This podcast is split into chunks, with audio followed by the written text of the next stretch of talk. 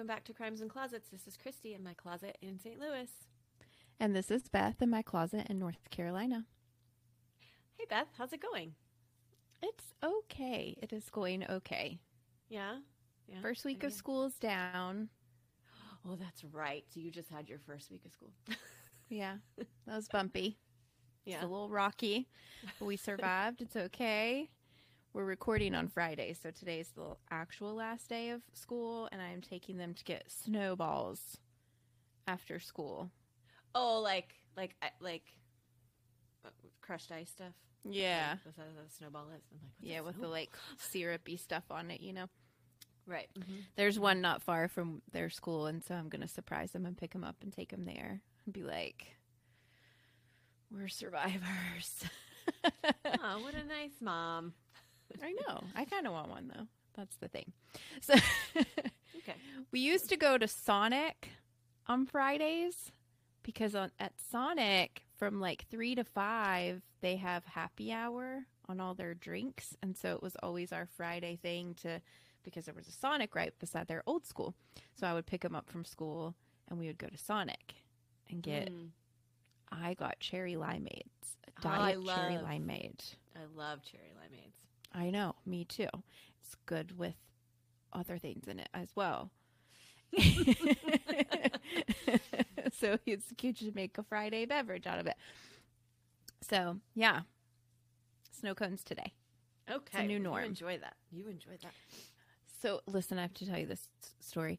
I was driving home this morning from dropping the kids off, and you know how whenever the worker people like um they wear the vests and they pick up trash on the side of the road? Mhm, yeah. So you know how sometimes it's like work release? Like people Yes. from prisons and jails, it's work yeah, release see people? like DOC on their back or whatever. yeah. Yes. Okay. So that was happening today on the road, and there was like a couple. There was a lot, probably a dozen of um, them, like I guess inmates, on the side of the road picking stuff up. And I'm driving, and the road I was driving on, I was driving like 55 miles an hour. So I slowed down a little bit. Everybody slows down because there's people beside the road. And no joke, this one inmate, as I was driving by, just dropped his stuff and took off running in the woods. What? I was like, he's escaping. He Oh is literally escaping right now. Like, I am oh watching oh him escape. gosh. I mean, I don't know if that's what he was doing, but he was not like jogging. Right. He was like, wow. right, like something was chasing him or about to, running into the You- woods. I was like, oh holy god, witnessed And I couldn't- a- yeah. And I was like, should I turn around? Because I gotta know. should I start And I recording going with my phone? but I was going 50 miles an hour, so I don't know what happened. So I keep looking at the news to see if it's like there's an escaped prisoner oh my gosh. on such and such road. I keep watching the news because I'm like, dude, where were you? Where is he going? I don't know. They've got to be wearing like ankle things or something, right? Some kind of There a tracking device or monitor. Well, I mean, but I can't imagine that they're hard criminals. Clearly, so you Sure. know, is it just like, yeah? I I mean, so maybe they don't, and it's just like, well, we know it was you. I also know. and, then, and oh, and so then I thought I'm like, should I call and give him a description? Like, I know, like all I've been all morning thinking about this guy I saw. I don't even know if that's what he was doing, right. but it looked like it Maybe he just because he go to the dropped bathroom really everything. Maybe he had to pee really bad. I don't know. Oh my gosh, that's funny though. Wow. Well, that started your morning out right. It did, and it's definitely the month for it. All the serial killers and creepy crap, and I'm in the headspace of that anyway. So You are, you are. Um, gosh, here we are. We've got number two today. Oof. We're not even recording it. Like it's already recorded, and I'm just thinking like, whoa. makes me want to vomit. It's a good one. It's a good one. It is. It is. So, I mean, I guess should we just go ahead and give it to them now? I think we should. On a silver well, platter. We here we go. Okay.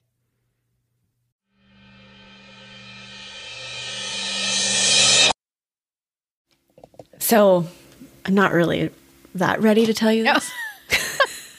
okay. But okay, I'm sorry. the serial you killers. went from like joking about something and then all of a sudden you were like, so.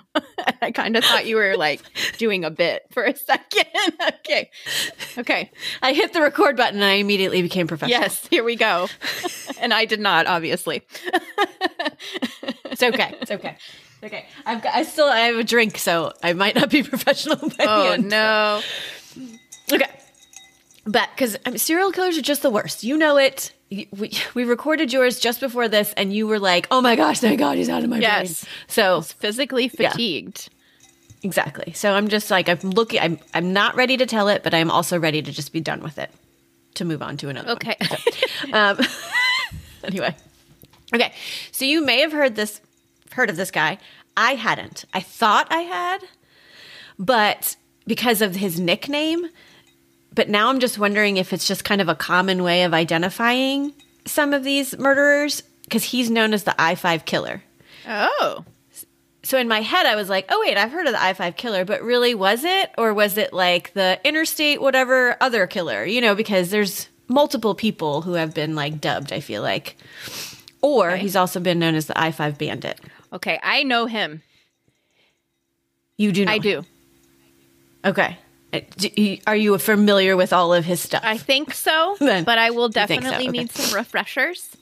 okay. So his name is Randall Woodfield. Okay. He was born Randall Brent Woodfield on, but he doesn't go by two names. Oh, or whatever. Okay, like okay. it doesn't go by. It's not like Randall Brent, Randall Brent, Randall Brent. No, Okay. he does not go. I only, I like literally had to dig to find out what his middle name was. does So- it go by Randy? Anyway. Well, his mom called him Randy. Yeah. I have, my, But I I- have I a brother don't named Randall, and he, that's what they call him is Randy. I feel like that would just be the natural thing, but I don't know. I mean, I, I, I really don't. I, I, the only time it's mentioned is his mom called him Randy. Okay. So I feel like maybe he went by Randall. So, um, anyway, he was born on December twenty sixth, nineteen fifty. Oh, day after In- Christmas was he? Yes, he was. In Otter Rock, Oregon. He was the only son to his parents, but he had two sisters. They would grow up to be a doctor and an attorney. Oh, wow. They did very well for themselves. And some would say maybe he kind of felt like he was in their shadows a little bit, but they did well. Randall's childhood was not riddled with abuse or neglect, Huh. like most serial killers. This is why some people don't understand how this came to be Yeah. for him. Dahmer was like that too, right? He had like a normal upbringing. They think. Yeah, I think Yeah. so, but I don't. I don't. It's Weird. hard to keep him- rare. It's rare. Yeah, yeah. Um, his family was well known in their community and highly regarded. His mother was a devoted homemaker. They do say she's a perfectionist, Okay. but I don't know that it was in like a super negative way. But anyway, um, his dad was an executive at Pacific Northwest Bell Phone Company. Okay. They were a middle class family with good standing and very supportive of their children. Randall did well in school academically and excelled in athletics. How did this go sideways, Randy? I don't know. I don't know that anybody really truly knows. Still. So, um, they lived on the beautiful coast of Oregon because it's literally it's on the coast. I, I have never been to Oregon. I mean, maybe to like fly through somewhere. I don't even think that actually. I want to go to Oregon. It's like bucket list for me. Really? And I there are so many things that I want to see and do in Oregon. I can't even tell. Like, Huh. there's a possibility we could go on a work trip with Emery, and I told him we're gonna have to extend for a week because there's gonna be a lot of things that I'm gonna want to go travel to. Interesting. There. We're gonna have to talk about that later. Okay. Okay. Okay. So, um, Randall went to Newport High School and played football, basketball, and ran track. All of his teachers and coaches thought highly of him and said that he was a good student and athlete. Okay. The end. I'm disturbed because I feel I like know. we're talking about our children. Uh huh. Uh huh. Oh no. They live among us. Oh. Maybe not that close. I was gonna say Um, they don't live with me. no, no. Okay. So, but when he was a teenager, he began peeping in windows and exposing himself to girls. Okay. I, I want to say you know, like he was fast because he ran track and he was a football player and whatever. Like I read somewhere that it would be like he'd be like in one side of town and he would like pull his pants down and get a reaction and then like run across town and like do it again. Like he was just like almost like a game, but So people I mean, knew he was game, doing so- this? Like they were like that Randall guy keeps pulling his pants down and then running Well, away. he gets in trouble. okay, okay. He does get in trouble for it. My next sentence. He got in trouble for this. but it was hushed by his high school coaches because he was talented and they really wanted him to be able to focus on football. Maybe hoping that football would be like okay, let's get him totally immersed in football. I don't know. I'm I'm speaking for them now, but like maybe it'll things will be okay. Maybe he won't do this anymore if we just get him going with football and make that his life. I don't know. I don't know. Band aids. But I will say, um, because when they like kind of hushed it, because he, he, I mean, he had a record at this point, so it's not like they just got rid of it, like got it dropped or whatever. They just didn't talk about it, and they like made everyone hushed about it. This is the first and not the last time that he would not be held accountable for actions. Got it. his parents did decide to take him to a therapist. So it's not like they ignored it and were like, "Oh, whatever." They took him to a therapist. Um, however, after some time, the therapist saw nothing of concern with Randall and told his parents he was just exploring his newly found sexuality. So That's not how to explore sexuality, ma'am, or therapist. Yeah. Therapists do. right. Um. Yeah. All right.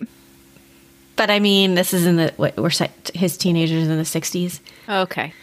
at this point they probably don't know that that's not maybe that's what they're thinking okay well because in all other aspects and every, like he seemed like a fine kid Okay. like oh okay he's deciding to pull his pants down in public that's the only thing he's doing so, anyway Okay. so anyway she found nothing noteworthy to be concerned with and so when he was 18 that record he had for exposing himself was exposed Right. Okay. so now it's like there's nothing out there.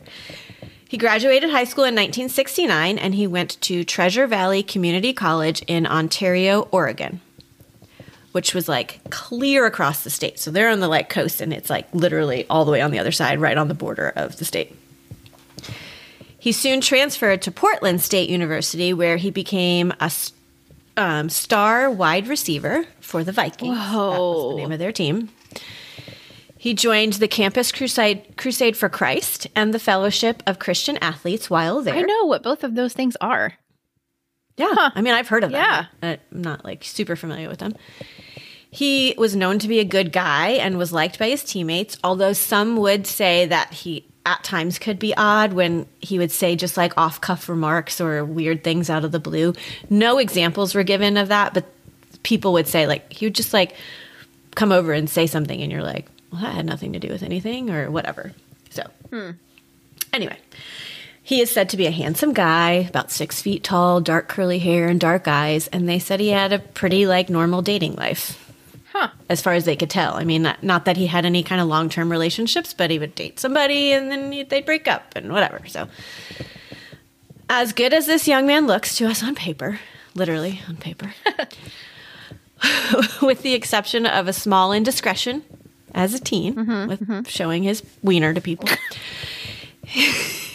She said wiener. He's. I did, I did. Just wanted to get your reaction to see if you were going to I'm be not uh, mature enough to. nine-year-old boy. Yeah, exactly. like that. we all know that I am not mature when it comes to words like wiener. Yeah. So, besides that, he's about to start getting himself into trouble now. Okay, here we go. In 1970, at the age of 20, he was arrested for vandalizing the apartment of his girlfriend. Charges were dropped, however, because there was lack of evidence. He was then arrested and convicted four times for indecent, indecent exposure between the years of 1972 and 1974. So again, with the is- wiener. Mm-hmm. Okay. Yes. It is unclear what the penalties were at that for those things, if any, because I don't know that he served jail time for it. Um, I know that it would be a mis like when I looked it up, the first time would be a misdemeanor and like fines, but then the second time would be a felony. So currently, Whether that was the rules back then, I don't know. Because I can't imagine if he was arrested and convicted four times, why he wouldn't have spent some time in jail, but it's not stated that he did. So, okay. So that's where I'm kind of pointing out that there's like an injustice that is being done because it's clear that he did it more than twice and he wasn't in jail. So there's here's another he's not being really truly held accountable Right. for what he's doing. Randall ends up dropping out of school, three semesters shy of graduating with a bachelor's of science in physical education. Okay. Why do you think he dropped out? he was drafted in the 17th round of the NFL draft by the Green Bay Packers in 1974. Oh, my dude. Did you know that? No, Oh, okay. he was a Packer. I thought that's why you would have known, like, because he was like drafted or something. But anyway, well, we'll get to it. Most of his teammates at the time and coaches were a bit surprised that he was drafted because they said like he's real fast and he can run great routes, but he he's really afraid to get hit. Like he does, he won't get hit. He will avoid it at all costs. Okay. So they were just kind of like, okay, why do they really want him? Anyway, and I will say at this point that just because he was drafted doesn't mean that he was an amazing player because my husband, when watching the show that we watched, pointed out that back then there were 17 rounds in the draft and now there are only seven. Ah. so today he wouldn't have even made it. Okay. at all. Okay. Like he was like the 428th pick or something like that. so You ain't first Anyway. or last. yeah. So, also during this time, they didn't think to do background checks on him on players. Because if they had, then they probably would not have drafted him because he had a record at this time. Like his teenage one was expunged, but he had been arrested for other Yeah, four and times. the vandalize yeah, and the vandalization even though that was dropped, I'm sure it's still like in the papers somewhere. Right. So he was offered at the time $16,000 for the first year, and if he caught 25 passes, he would get an additional 2,000, and if he caught 30, he would get 3,000. I don't know why I shared that with you. I just thought it was interesting. it doesn't seem like a lot. I know, but in 1974 maybe. I guess. Like I didn't look up what like the comparison is. So. He attended training camp in April of 1974 in Scottsdale, Arizona, and he did really well. He made it through several cuts, and he even played in a preseason game, I think against the Bears, but I can't remember for sure, and did well there. But he was cut from the team abruptly in August of 1974, so he never made it to the final Okay. um, roster. Okay. He decided to stick around the area for a bit and lived in Manitowoc and played for a professional team there called the Manitowoc Chiefs in hopes that the Packers would change their minds and take him back. Okay. That's uh Steven Avery territory over there. I was waiting. I was waiting because that's what is mentioned in several articles. Like, uh, he was in the same area that the making the Murderer guy. yeah. Were they in. buds? Yeah, right. I bet. so, Packers didn't take him back, and also he was released from the Manitowoc Chiefs before the season ended as well. Do we know why he was released? Because you said he was released abruptly, which makes me think. There's no reason Okay. given. Got it. There's no reason given. At the age of 24, he heads back to, or not back, but heads to Portland. Well, I guess back because he went to college there. Feeling pretty down on himself for not achieving the football career that he dreamed of, and that was literally within his grasp if he wanted it. In the early part of 1975, there had been several women in the Portland area who had been held at knife point and forced to perform oral sex, and then the assailant would rob them. So this is around the time when he had moved back. Okay. So law enforcement decided to run a sting and sent female undercover police officers to the area. After robbing one of these undercover cops and being caught with the marked bills, Randall Woodfield was arrested on March 3rd, 1975. He confessed to the crimes and blamed poor sexual impulse control due to the use of steroids. Okay. Okay. Uh, I mean, he had some poor sexual impulse control before. Yeah. I think. I don't think he was using steroids at like 13 when he was flashing girls. yeah. I mean, that is a thing. In Yeah. all fairness, that's why steroids are bad for you. One of the reasons, but mm-hmm. yeah, you're just a I'm sicko. Yeah, he's well. I mean, clearly he's he's a subject of serial killer September, so we clearly know where this is going. Yeah. In April of 1975, he pled guilty, guilty to a lesser charge of second degree robbery and was sentenced to 10 years in prison. Oh, robbery only. They didn't do anything with the sexual crime? Well, I want to say because how they caught him. Well, but they still had witnesses that he had done this to. Mm-hmm. I was going to say how they caught him. He didn't sexually, he just robbed those female cops. Okay, okay, gotcha. So, but still, they would have had witnesses. I don't know. It's probably just like, let's just, you know, if he's going to plead guilty, let's give him 10 Yeah. years, whatever. I mean, they probably could have tacked on quite a bit for sexual assault, but I'd imagine. yeah. And so here's where the next injustice is going to happen because he's paroled in July of 1979 after serving just over four years of that 10 years Okay. sentence. Had he spent the full 10 years, would I be telling the rest of this story? I don't know that anybody can know for sure, Okay. but I guess that's possible. After being released, he started renting a room from a woman who had a son in Springfield, Oregon. This woman was said he was very nice, always paid rent and bills on time, and he would even play catch in the yard with her son. So she thought he was a upstanding citizen. Okay. During the four years he was in prison, he corresp- had corresponded with a friend slash classmate, Cherie Ayers. They had written letters to each other back and forth. They had known each other since they were in second grade because they had gone to the same schools in Newport together. Okay. Different colleges, but Randall was released from prison just in time for his 10 year high school reunion, whi- which he decided to attend. And that's where he reconnected with Cherie after, like in person. He had reconnected with her because clearly he had been writing with her. Cherie had graduated from the University of Oregon and was an x ray technician. On October 11th, 1980, Cherie's body was found in her downtown Portland apartment by her fiance. She had been raped, beaten, and stabbed repeatedly in her neck. Oh, Her family was had suspected Randall. I'm not really sure why. I mean, probably because he was in prison Right. for other like sex how about that criminal and- friend of hers from elementary? right, and so they had given the name, given Randall's name to the police. So he was brought in and questioned, and he was said to be evasive with all of his answers and refused to take a polygraph. However, they had to release him because there was the his blood type did not match the semen found in Cherie. All right. Clearly at the time, like that's how they're, you know, there's no like DNA, Okay. all that kind of stuff. Yeah.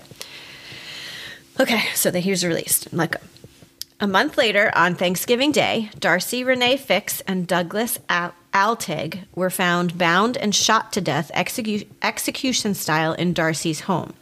They had been shot with Darcy's 32 caliber revolver. I can't. Why can't I say that? Revolver, mm-hmm. which was missing from the scene. All right. Darcy happened to be the ex girlfriend of one of Randall's close friends in college. So, because of his connection to her and his really recent connection to another murder victim, they brought him in for questioning, but they had no concrete evidence linking him to the crime. So, again, he was just sent on his way. Okay. I know you're looking like, what the hell? Yeah. Okay. But this, this will all make sense in the end. I promise. So, after being questioned, I'm not sure if he decided to lay low for a bit or what, but when but then a string of robberies occurred starting in December of 1980. So that was Thanksgiving. So about a month later, a string of robberies starts happening. All of them occur within two miles of Interstate 5 up and down the West Coast, Okay. from Washington State to California. So it's always within, like, get off the interstate, it's two miles, less than two miles off the interstate. On December 9th, a gas station in Vancouver, Washington was the first. The perpetrator wore a fake beard and robbed the gas station. Then, four days later, on December 13th, an ice cream parlor in Eugene, Oregon was robbed by a man wearing a fake beard. On December 14th, the next day, a drive in restaurant was robbed in Albany, California. Side note Emery's grandmother lived there. Oh. Yeah, at the time, probably. Oh. Along with the fake beard, some would report that the perpetrator wore a band aid or athletic tape on the bridge of their nose. You know, like some football players kind Yes. of wear. Yes. Which, you know, I, I when I'm doing this, I was like, why do they wear that? And I mean, it makes sense, and I don't know why I didn't think of it, but it's so that they can breathe easier Yeah. when they're. I- I mean, it's it's why you wear them at night. Yeah. so it makes sense. Like, anyway, it's interesting though. I don't really see them. Well, at least not high school kids wearing them. Do No. professional athletes still wear them? So this must have just been a thing back in the day. I don't know. Yeah. Anyway, on December twenty first. A waitress in Seattle was attacked and forced at gunpoint to masturbate her attacker. Oh, Again, wearing a fake beard. Starting in January of 1981, law enforcement had dubbed this person the I 5 bandit mm-hmm. because these are all just robberies and some clearly it's escalating to some sexual attacking in there. On January 8th, the same gas station, the first one that was robbed in Vancouver, Washington, was held up at gunpoint, but this time the female employee was forced to expose her breasts after she emptied the cash register for him. Mm-hmm. On January 11th, just a few days later, a market in Eugene was robbed. January 12th, a female grocery store clerk in Sutherlin, Oregon, was shot and wounded, not killed. Okay. Beth, this this one might bother you a bit. oh no. Okay. So just hold on. On January 14th, a man entered a home where two sisters, ages 8 and 10, were, Oh no. and he forced them to undress and also sexually assaulted them. The person they described matched the descriptions of the I 5 bandit. Here we are escalating. Yes, we are escalated. Uh, but meanwhile, I mean, they had just started making a connection. Like at first, it was just oh these random robberies. Just before this happened, they're like making a connection. Like oh, this seems like maybe it's probably the same person because it's like three different states. Right. Wow. So- Oh my gosh. On January 18th, Shari Hull and Beth Wilmot. Oh no. There's a Beth in the story, and she is a badass. Oh yeah, she is. Yeah, she is. okay. Beth Wilmot and Shari Hull were cleaning the office building of a title company in Salem, Oregon. Shari was the daughter of the owner of the cleaning company, and Beth was a fairly new transplant to Portland and had made friends with Shari and started working with her. You know, they dance around the office. I could totally see us doing this. just like, say, we're like retirement. We definitely are going to be friends with them. So Shari took the garbage out towards the end of the night when they were done, almost done cleaning, to the dumpster. And when she went back inside the building, the door had remained unlocked. I mean, they had kept it unlocked the entire time because this is a time where people were not just locking up behind them. A man with a hood and band aid or tape over his nose enters the building and sexually assaulted the two women. Hmm. When he was finished, finished, he shot Shari and then Beth in the back of the head oh no. execution style, and then shot Shari two more times and Beth once more. Wow. Both shots in the head for Beth. I'm not ex- exactly entirely sure where the other two shots were for Shari, but I'm thinking in the head. This is not going well for our friends. Mm-hmm. A few minutes later, but I told you she's a badass, and I haven't gotten to that part yet. So, a few minutes later, Beth gets up, Oh. walks to a phone, Wow. dials 911, tells them someone just shot her friend. I don't even know if she was like concerned about I I'm pretty sure she was concerned. She said that she shot was shot too, but police arrive and she had already kind of given a description of the person to the Oh my 911 gosh. operator. When they arrived, Shari was unconscious and Beth was fully conscious, but bloody and like one side of her face was swollen, like her eye was starting to like get black and I mean, it was clear that she had been severely injured. Oh, is she alive? She's an anomaly. Yeah. Again, she had described the man to police, and on the way, one of the police officers that was on the way to the scene had seen a man that resembled the person that she had described, but he was a mile down the road. And they were responding within minutes, and they were like, There's zero chance that anyone could get Because he's fast. a mile down the road unless you're like a superstar athlete. Oh. So they, I mean, they kind of ignored him, but then they were like, hmm, maybe. But anyway, so both girls were taken to the hospital. Shari died shortly after arriving at the hospital, but Beth survived. Wow. Doctors found a bullet in a like a bloody matted nest of hair. So the bullet was outside of her head. And when they x-rayed her, they found another 32 caliber bullet that had traveled along her skull and like lodged right behind her right ear. The bullets, even though they were shot at point blank range, had never penetrated her skull because they said her bone was so dense it stopped the bullets. I'm going to need to know what she eats for breakfast. Like she's like a true superhero. Literally. Impenetrable I mean- Beth. Right. Seriously. I was like, what? And her name had to be Beth. anyway. And it's a little survivor story in there. Uh-huh. Okay, Beth. Yeah, a little bit, a little sprinkle, sprinkle of survivor. I, I call her Badass Beth, by the way. Yes. All capitals like every time. I Iron. Man. Badass Beth. Here for that nickname. Yes. So they're able to get a composite drawing out to the public with the help of Beth. However, this person has traveled several hours south, and on January 26th and 29th, multiple robberies in Eugene, Medford, and Grants Pass occur. Hmm. In Grants in Grants Pass, a clerk and the customer were both assaulted by the robber.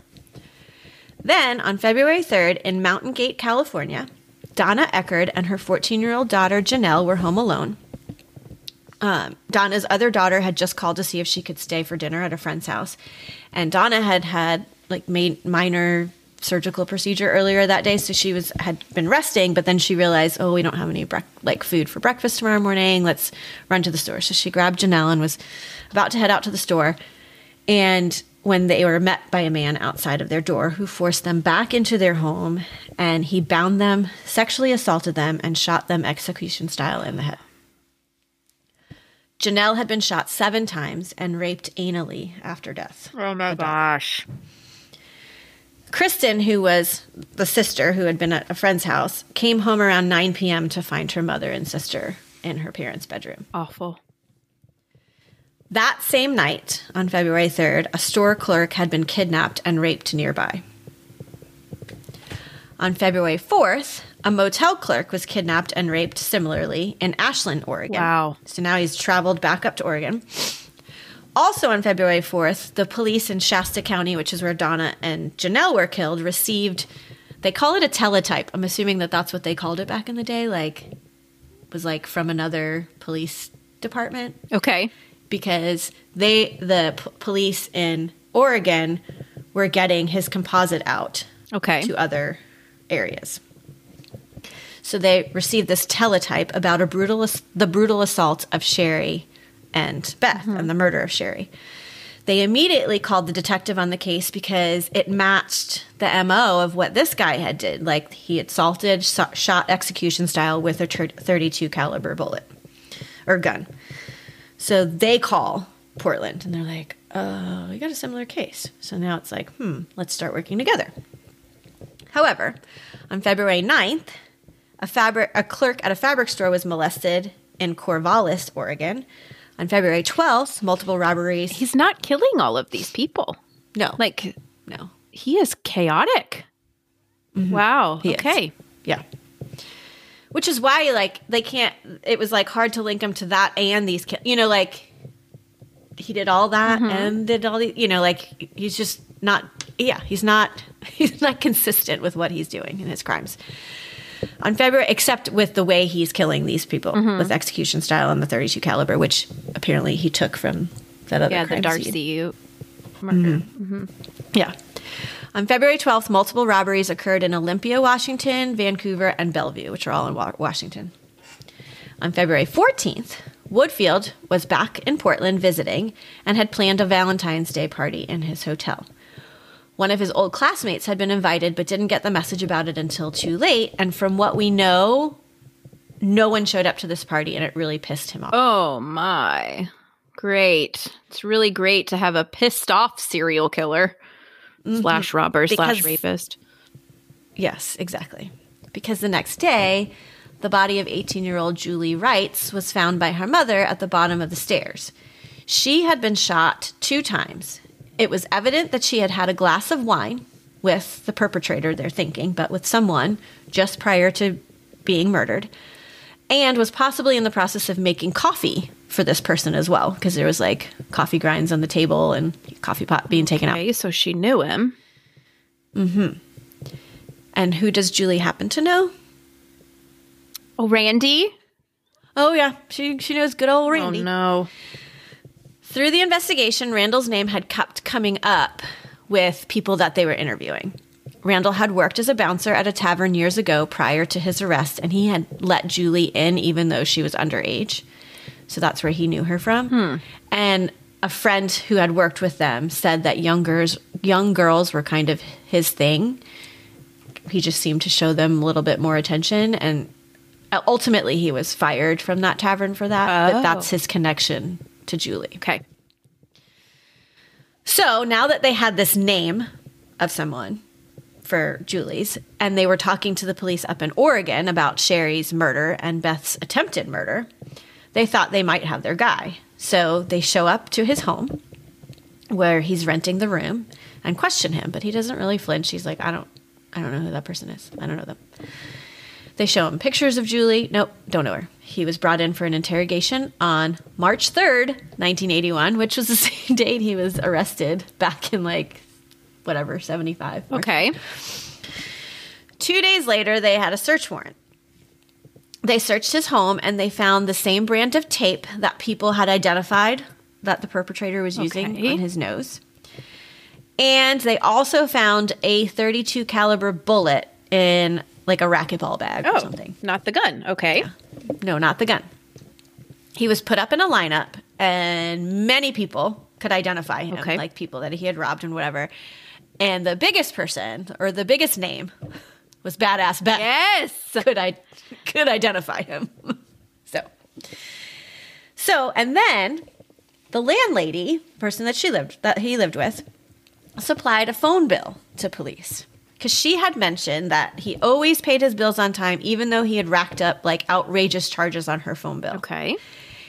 And also, it's kind of like questionable. Like, I never really had a job, so how did he always pay everything on time? Oh, But- okay. Which, I mean, he was robbing places. Number one. Well, yeah. But number two, she didn't know when that. you no, she didn't know that. But that you know, like it was always kind of like in the back of her head. But she was like, but he was so nice and played with my kid, and so I didn't really think anything bad about him. Um, but also when you when you get drafted, don't you aren't you guaranteed that sixteen thousand at least, even if they cut you? Probably, but I don't know. I think that like I mean I think that's how it is now. Like if you are on the team, you're guaranteed that I'm sure they give it to you up front, even if they probably. release you. Right. So I'm sure he still had that too, some of that. But anyway, doesn't matter. Okay. So they're like, charges, like he's racking up charges. Who's he calling? So she gives them the phone bill. And when they look over the bill, they saw that he had charged calls to her number from payphones over the last month. So, like, if you don't have money, I guess you can like charge it to a phone number and it'll just show up on your phone bill. I don't, I didn't realize you could do that. So it's probably a good thing I did not know about that because I used to use the payphone all the time from the mall in my hometown. Well, I did too, but I would call collect and be like, "Mom, pick me up," and just hang up, or whatever. Like, he didn't actually like. Well, sometimes I guess I put a quarter in it, but anyway. Okay, so each call that was made were in the same locations that the attacks were occurring in. Mm-hmm. So it was like this map of the I 5 corridor. And they're like, huh, okay, well, this is interesting yeah, who was he calling? and it would be uh, on, oh, it would be on the same days. I'll get to that. okay. So they realized at this point that they had the I five bandit slash serial killer on their hands. Also, do you find it a little bit ironic that one of the main things that takes him down is a phone bill when his dad was an executive of a phone company? Oh, he was. He worked for Pacific Bell or whatever. Oh my God. Pacific god! Northwest Bell. What an Come on, Randall. I, I have to know what's happening with these phone calls. Okay. Here's my next statement. Some may be wondering who he's calling. Me, me, the other Beth. other Beth, other Beth. How many Beths do I know? I know. Um, okay. So this isn't mentioned in many articles. actually, so there's a book which I probably mentioned later, whatever. Um, this lady Ann Rule wrote a book on that called The I Five Killer. I didn't read it, um, but I watched the movie that was made for it. For it, Okay. And it's a movie. It's not a documentary. It's a movie. Bo Derek is in it, Oh, Bo Derek. Okay. like for like a split second. But anyway, um, Is she badass Beth? she's not badass Oh. Beth. She's yeah, she's not. Um. Anyway, so but I I had I did not see this part of the story until the movie, and actually I thought the movie because you know how like they fictionalize some parts, like it's ma- mo- mainly based on fact, but they fictionalize it. Okay. So I thought this part of the movie was f- like fiction, but then I ended up finding last minute this article that nope, that part was true. So he had met Shelley Jansen about end of, end of December, right around the holiday time. She was a college in New Mexico, a college student in New, New Mexico, but she was visiting home during the holidays, which was in Oregon. Okay. And this is when he met her, which is like December 1980, which is in the middle of his crime spree Okay. because he started basically in October. Within the month, Randall had driven down to San Francisco to meet Shelley, and they spent three days together at the end of January. So she must have gone back to school, and that was like just a place they were meeting up. And during this trip, he proposed to her. Oh. And then she dropped out of college, not like early March, because she couldn't stand to be away from him anymore, and moved up to Oregon. And that's when the proverbial, proverbial shit hit the fan Oh. for Randall. Because she moved up there and he was already under investigation okay. at this point.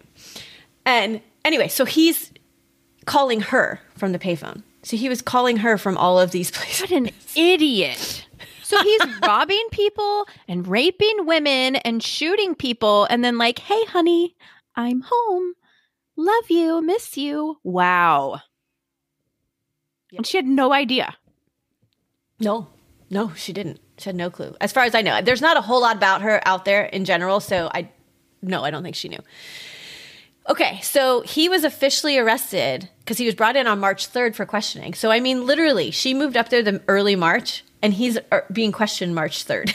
so, and he's arrested on March 7th. He's indicted on March 16th for murder, rape, sodomy, attempted kidnapping, armed robbery, and illegal possession of firearms, all from different jurisdictions from Washington to Oregon. Hmm. So nothing in California yet. Randall Woodfield eventually goes to trial in Salem, Oregon in June of 1981 for murder, attempted murder, and two counts of sodomy. This was for the Shari Hull and Beth Wilmot case. Okay. Because they had straight up witness on of a murder. So it's like, let's let's try this. Mm-hmm. we can get him on this for sure. Mm-hmm. Beth is able to testify against him at the trial. Wow. And after, th- yeah, right? Badass Beth. Mm-hmm. After three and a half hours of deliberation, the jury comes back with a guilty verdict, and he was sentenced to life in prison plus 90 years. Random little tidbit about this, though. The prosecutor in the case was Chris Van Dyke, who is Dick Van Dyke's son. Oh. Well, that is. Like Mary Poppins, Chimney Sweep. I love that Son. movie. I know, I know. Isn't that kind of crazy though? It That is. like, anyway, Supercalifragilisticexpialidocious. yeah. uh-huh. A subsequent trial in Benton County, Oregon, occurred for sodomy and weapons charges, and an additional 35 years was added. So life plus 90 plus 35. Okay. All of the other jurisdictions where he committed crimes had decided had to decide whether or not to prosecute him, and in the end, they all decided that the cost to prosecute him for all those crimes was just too high. They were satisfied that he was convicted, he would live his entire life with those sentences in jail, and so they were just like, "We're not going to." But from what I understand, there's still like a file out there that if something happens randomly, gets paroled or something, which I don't think is possible, but they've got it. They're ready. Okay. they're they're waiting and ready to He's do. not this, coming they're out. Just like he's, they're like he's not gonna. They don't think he's going to, so they're like, let's just not waste the state's money on prosecuting him for somebody who's Okay. Fair enough. going to live his natural life there. So, he is serving his sentence at the Oregon State Penitentiary, which is within a mile or two of I 5. Ah,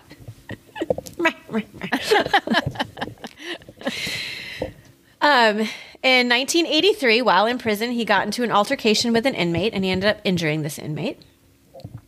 And then remember that, so I'm just telling you now little things that's happened since he's been in jail. But remember that lady Ann Rule who wrote the book? yes. So while he's in jail in 19, I think it was like a bestseller or something in 84 ish. She's a really famous author, by the way. Yeah, I don't know what else that I I, I should look it up because I know I know her name, Yeah. and I don't think it's because of this book because I didn't read it, but it must be something else. Uh, but anyways, in 1987, he decided to file a 12 million dollar libel lawsuit against Ann, Okay. but the federal court dismissed the charges because of a statute of limitations. I didn't realize that there was a statute of limitations for like libel lawsuits, but Makes sense. whatever. By 1990, they had discovered the possibility of more victims, bringing the total of homicides he is suspected of up to 44. Oh my. And they say a possibility of 140 other crimes like rape, robbery, robbery and Right, right.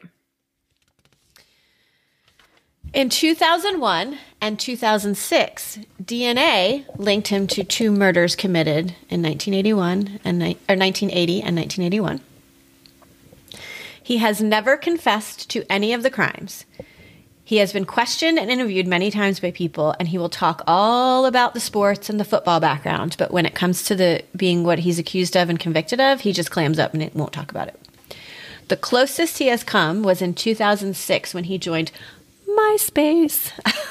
Wait, from oh, Always jail? happens. yeah. Oh, yeah. That is I don't know. very Yeah. creepy. It is creepy. Like you no, do you do not give serial killer access to the internet? No, you I'm do sorry. not. Social media, even. No, mm-mm, not at all. So on his page, he posts quotes. I spend the remainder of my days in prison because I have committed a murder along with many other crimes. I once tried out for the Green Bay Packers. The only reason I didn't make it is because the skills I had to offer they didn't need at the time. Well, I'd agree. They did not want a sex offender and murderer on their team. They didn't need those skills. No. That's his bio? yeah.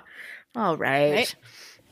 So in 2012, he is definitively linked through DNA to Julie Reitz murder, Okay. Darcy Renee Fix and Douglas Altig's murder, and the mother and daughter in Shasta County, Donna Eckard and Janelle. Hmm. So they are still working on his crimes. Like he's I mean, I know you said they're they don't want to use the resources or whatever, but they are. Yeah. Well, and I'm sure like part of it is when how like that DNA profiles like it's just always being run. And so like now that he's in the system, mm-hmm. when they like rerun things, mm-hmm. Oh, okay, well now he's linked. So they've got I mean, this this man is never getting out of jail. He's definitively linked to these crimes. He's also been linked through ballistics to six other crimes. Hmm. Apparently, in prison, he's super chatty with the female guards Ugh. but when the men try and talk to him, he kind of shies away and has issues like that. And apparently, he's always also kind of like fixing his hair and. Oh my gosh. What? Okay. So basically, his MO was white women in their 20s, middle class, and he concealed his identity with fake beards, hoodie, and tape across his nose. But the interesting thing about him is that he never really had a cooling off period. Yeah. You know how they, you know, and because between October of 1980, because they're, they think he's never been definitively linked to Shari's, but they 100% think that that, for them, is his first murder. But it might not have been. He may have killed before and they just don't know.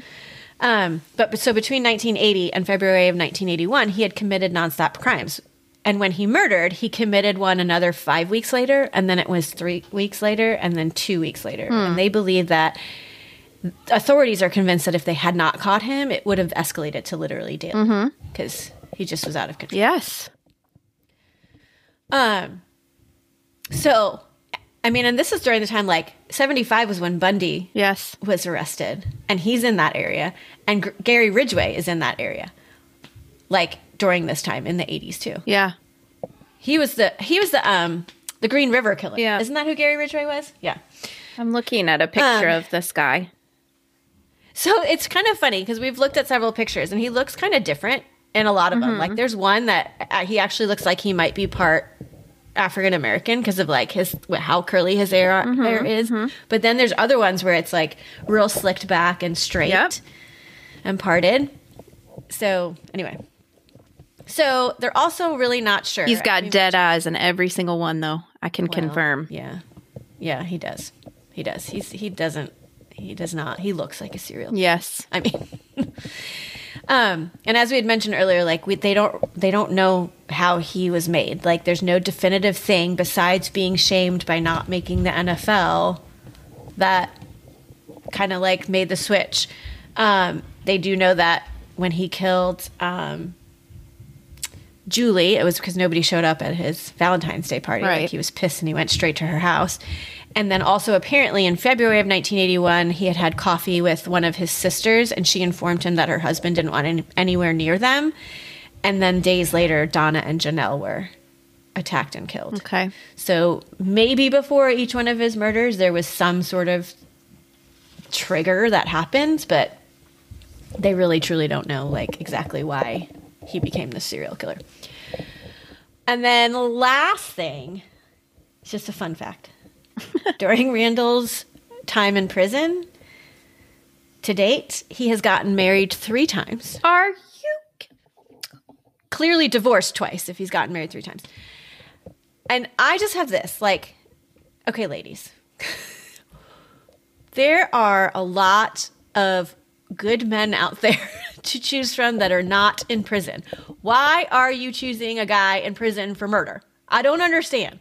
If you are one of those people, please reach out and explain it to me. Not just murder, rape, sodomy, some children. Like, Right. I mean, unless they just believe that he didn't do any of this and he's, but he's literally linked DNA wise to all of those murders that I mentioned.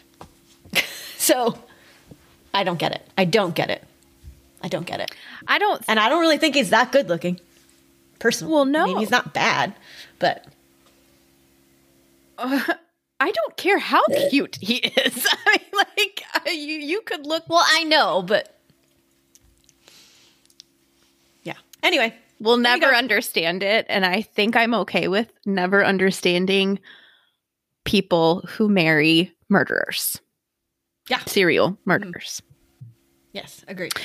Okay, that was insane. I mm-hmm. did not know mm-hmm. him. I thought that I knew him. I know another interstate killer, totally mm-hmm. different. Okay, See, that's what I was saying. Like I, when I first looked at it, I, okay, so I had read, come across randomly months ago a, a Sports Illustrated article on him, okay. and I was like, oh, I think, oh, he's Green Bay Packer. I think I'm going to do this as serial killer, like just as a little different spin. Like he was actually an NFL player, but he really wasn't. But, um, and so, but then I saw I five killer, and I'm like, I must have known this guy because that sounds familiar. But I think it's just like you said, there's other interstate killers out there, and it made me, but because I knew nothing when I started researching, I knew nothing Yeah. about this guy. Yeah, I was very shocked by all of that information. He is a real gross guy. You know what's interesting? Our first two serial killers, this one and our old friend Ed, were both like semi famous or like had they Uh-huh. had their five minutes Right. th- of fame that wasn't related to killing. Yeah. It could have a- gone so much different for them. I know. I know. You know, actually, when you were telling me the Ed story, there were a couple things that were similar to them, and now I can't remember. One was that they both were in Portland at some point. But there was something else that you said. So I'm going to have to go back and listen again because remember, we've done in the past the similarities between our mm-hmm. serial killers that we do. So we'll have to go back and like, Yeah. there was something else, and I was like, oh my gosh, that. And I can't remember what it is. So Interesting. that fact that he, the background information, though, that's a real spin because, like, even if you read serial killer facts and, like, just, you know, things about serial killers statistically, that is such a small percentage of them that it is like a true anomaly to Mhm. have someone who had a normal, healthy family and upbringing with no trauma or abuse or mental illness or substance issues or anything like that. Like, that's really just very freaky. Mm-hmm. So he's freaky Yeah. to me. And he's still alive, yes? Yeah, Ugh. yeah, he's still in prison. Oh, Mhm. no. Sorry. Well, he'll be there. We're okay. But Yeah, quit marrying him, guys. Don't marry Well, him. I mean, he's only been last I read, only been divorced twice, so I feel like he's still married to whoever. like what is he what is he offering you? How is he making your life better? Is he allowed conjugal visits? I No, I would die. Oh no. That would be Yeah, so what's I- the point? I, if, if he is, I will write in. I'm I'm writing a letter to somebody. That's just wrong. That should not be allowed at all. No, no, no. He could Yeah. hurt that person. No, Mm-mm. no. He's a I sexual. I offender. don't No, understand. no, he know. does not deserve that. Mhm. I hope No, not. I, I agree, but I still don't understand. I don't even understand the point of being married to him. Oh yeah, right. There's a lot we don't get here. um, Do you get death benefits by marrying somebody who's in prison? No. I don't I think mean- so. They're not like tax-paying citizens. I don't think they have benefits. Right. No, I know. So I, No, you have anyway, to give see? them money so they can buy some snacks at the commissary. Right. Yeah. Put some money on my account, honey. Yeah, love ya. Yeah. Need to buy some cigarettes. Yeah. Um. So no one suggested this to you. No, like I said, just I one you came- I found. okay. I like I I still actually have the SI article um in my bookmarks on my screen because I found it and I like tagged it and I was like I'm going to use this one. I will say the weird thing. There's a weird thing about this case, um, including in the SI article and a New York Times article. Beth is called Lisa Garcia in so many and on Wikipedia. Why? Did she so change her name later? I mean, not that I know of, but when you Google Lisa Garcia, it doesn't really, I mean, it comes up those articles because her name's in there. But when you Google Beth Wilmot, I 5 killer, like it's, it's like survivor of the I 5 killer. And that's how I found when I Googled her, the one spot that mentioned the fiance that he had Oh. that was in the movie that I thought was fake because nowhere else is that mentioned that he had a fiance. Yeah. So- that poor fiance. Holy smokes. Yeah. hmm Anyway. Crazy. And even the landlady, when you were talking about the landlady and you were like, Yeah, I used to play with my kid. He played catch with my kid. It's like, oh my gosh. So I hope that kid is being able to talk through that. Right? Like I, played catch with the serial. Where are they now? Yeah. right. Oh, and also somebody else, Emery sent me as we were watching this movie because then he starts googling everything. He sent me a link because um oh gosh, the uh, some real housewife, Okay. I think, I watched that. husband was like babysat by Randall. Baby? Yeah, He's like- a babysitter? Yeah, in in like high school or something like his parents were friends with um uh the coach that ha- of him in high school and so there was like a group of guys that he would be like, "Oh, you need a babysitter? Here you go. Here's a guy." And he was like and he was great. He played with us. He was like fun to be around, like all this stuff. And yeah, Real House- Housewives of Dallas star says serial killer babysat her husband. wow. That's a headline. And she just like mentions it one day, like on a post.